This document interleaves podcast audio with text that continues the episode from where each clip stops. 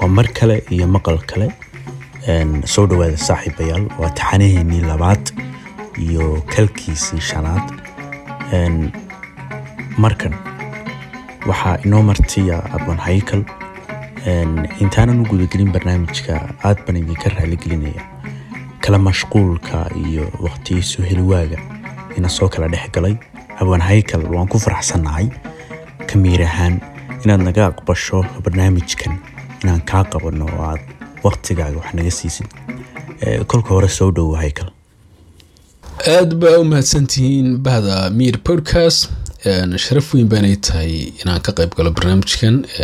Anigoo ka faaidsanaya fursadan ay siiseen waxaan rabaa kale inaan idinku booriyo oo aan runtii aada idinku dhiirigeliyo shaqada wanaagsan ee wadan oo ah in habkan casriga ee warbaahintan casriga ama idaacadahan onlineka qaabkan oo kale u baxaya oo runtii ah wax dunidu maanta habka warbaahintii hore ee maaragtay mainstreamkeeda ma hore soo jirtay looga gudbayo marka ina qeybta ama doorka qaadateen runtii waan ku bogaadinaya iyadana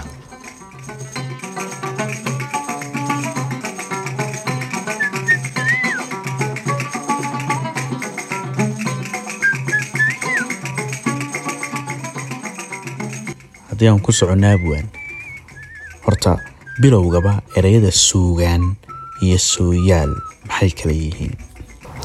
Sooyaal waa taariikh ama jirtadii la soo dhaafay ee dunida iyo dadka.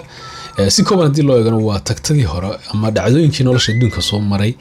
Wixii taariikhoobay ee markaa kaydsamay baa sooyaal. Marka sooyaal macnaheedu waa taariikh sidaas ayna ku tahay wixii la soo dhaafay oo sidaas sooyaal ama soo jireen u tahay. Sugaantu iyadu marka koowaad waa laan aqooneed oo hab urursan ama soohan u kaydisa odhaahdii dhacdooyinkii iyo waxyaabihii gaarka ahaa ee ay umadi lahayd.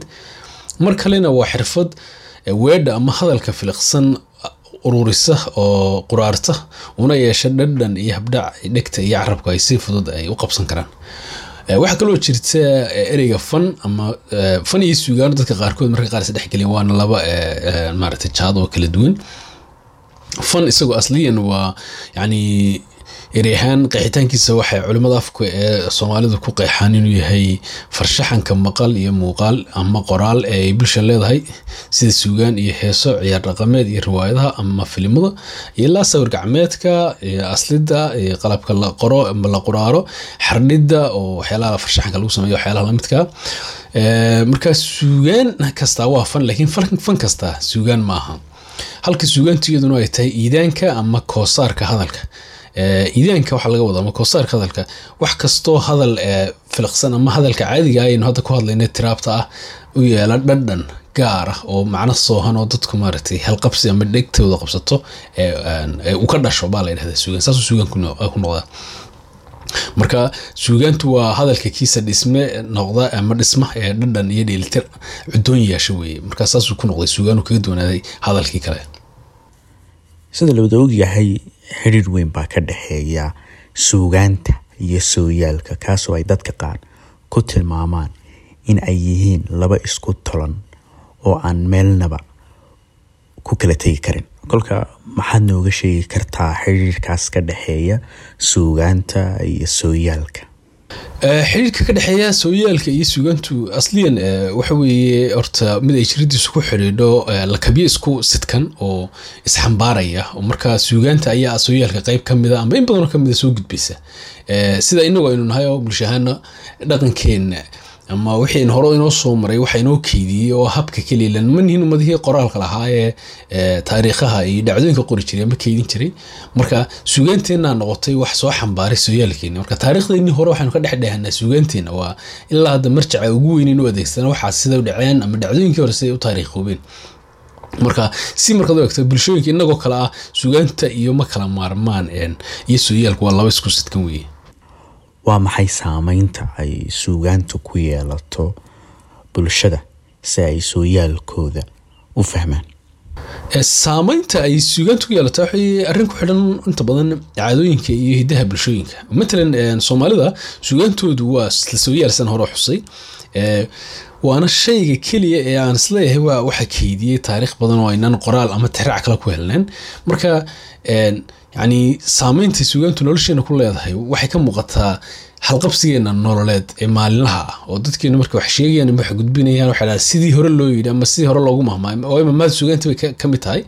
Marka sidii gabaygaasi lahaa ama tixdaasi tiri ama meeriskaasi yidhi ama mahmahdaasi tiri baynu tusaale u soo qaadana marka sidaasay maarata saameyn weyn ugu leedahay sooyaalkeena sheekafaneedu waa laan ka mid ah laamaha geed ka weyn ee suugaanta. Sidaa awgeed kaalin intee la eg ayay iyadu waa suugaanta ugu leedahay xambaarista sooyaalka iyo taariikhda iyaga oo dadka qaar aaminsan yihiin in mala awaalku aanu taariikhda si run ah uga marakici karin sheekafaneedu sida aad xustay runtii qeyb weyn bay ka tahay sugaanta mar kale iyaduna waa orahadii filiqsanayd ama hadalkii filiqsanaa ee iska maaragtay aan habaysnayn oo inta hab farshaxna loo falkiyey kadibna keed qoraal ama codgalay oo sidaa ku noqday wax kaydsamay baa isagana noqday sheeko faneed marka in la daabaco oo warbaahinta maxaa la dhahdaa uu ka soo baxa casriga ah oo qalab ahaan inta loo soo daabacay waraaq ahaan ama buug ahaan loo akhriyo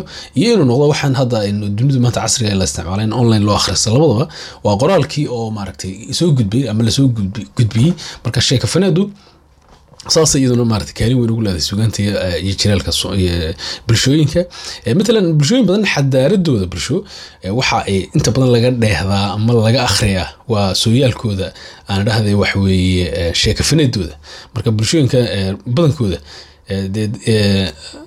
leh kaydka taariikhana qoran sheekafaneeda waxyaale meelo waaweyn oo taarikhda aada looga daraasayo farshaxanka oo ka mid ah suugaantu siiba sawiridda la xardho oo u taagan inuu noo soo gudbiyo ama inoo soo wariyo sooyaal dhan oo boqolaal sano noqon kara.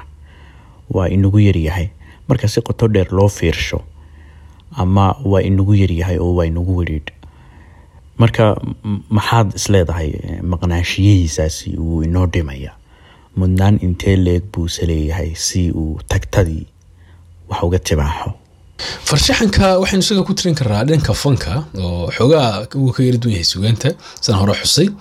Sida badanna fanku waa agab ama aalad aadamuhu ku muujiyo sawriciisa ama qeyb aqoontiisa ka mid a fanka xooggiisuna waa falka ama waxqabadka ile aragtida ah sida muuqaalka maxaanku idhahdaa sawirka cod samaynta iyo waxyaalaha lamidka marka farshaxanku waa tiir aada muhiim oo isaguna dhismaha fanka qeyb weynka ah oo dee muuqaal ma visual ah ama maaragtay mid dhigana ah. Marka saasuu isaguna qiimo weyn u leeyahay. Runtiina waxyaalaha dunidu qadariso oo waxaa loo yaqaano suugaanta casriga ama literatureka iyo artska marka la isku daro labadaas oo fan iyo suugaana oo dhaqankii iyo qoraalkii iyo midhihii tirsanaa intaba la isku tiiriyo.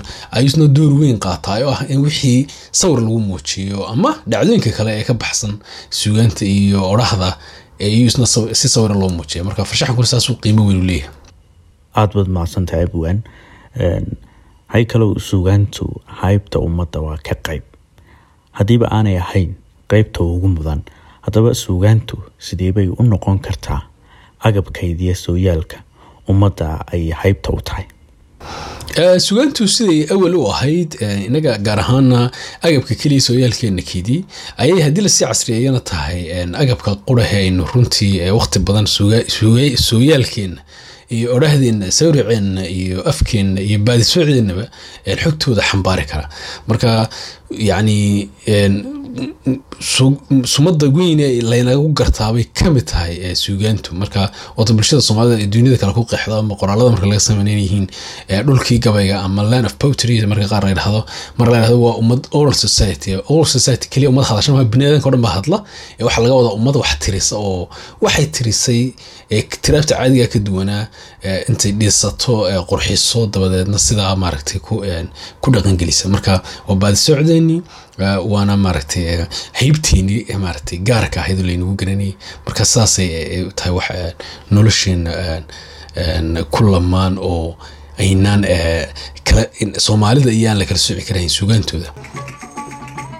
Aad baan kaaga mahadnaqayaa abwaan haykal aqbalaadaada iyo waktigaaga marar badan oo aan laba ahayn saddexna ahayn aad baanad mahadsantihiin dhegeystayaal. Adinkaa mudan wanaag o dhan waa idin rajeynaya aad baa ugu mahadsantihiin. Waana ku farxsanahay mar labaad inaan barnaamijkeeda kala qayb galay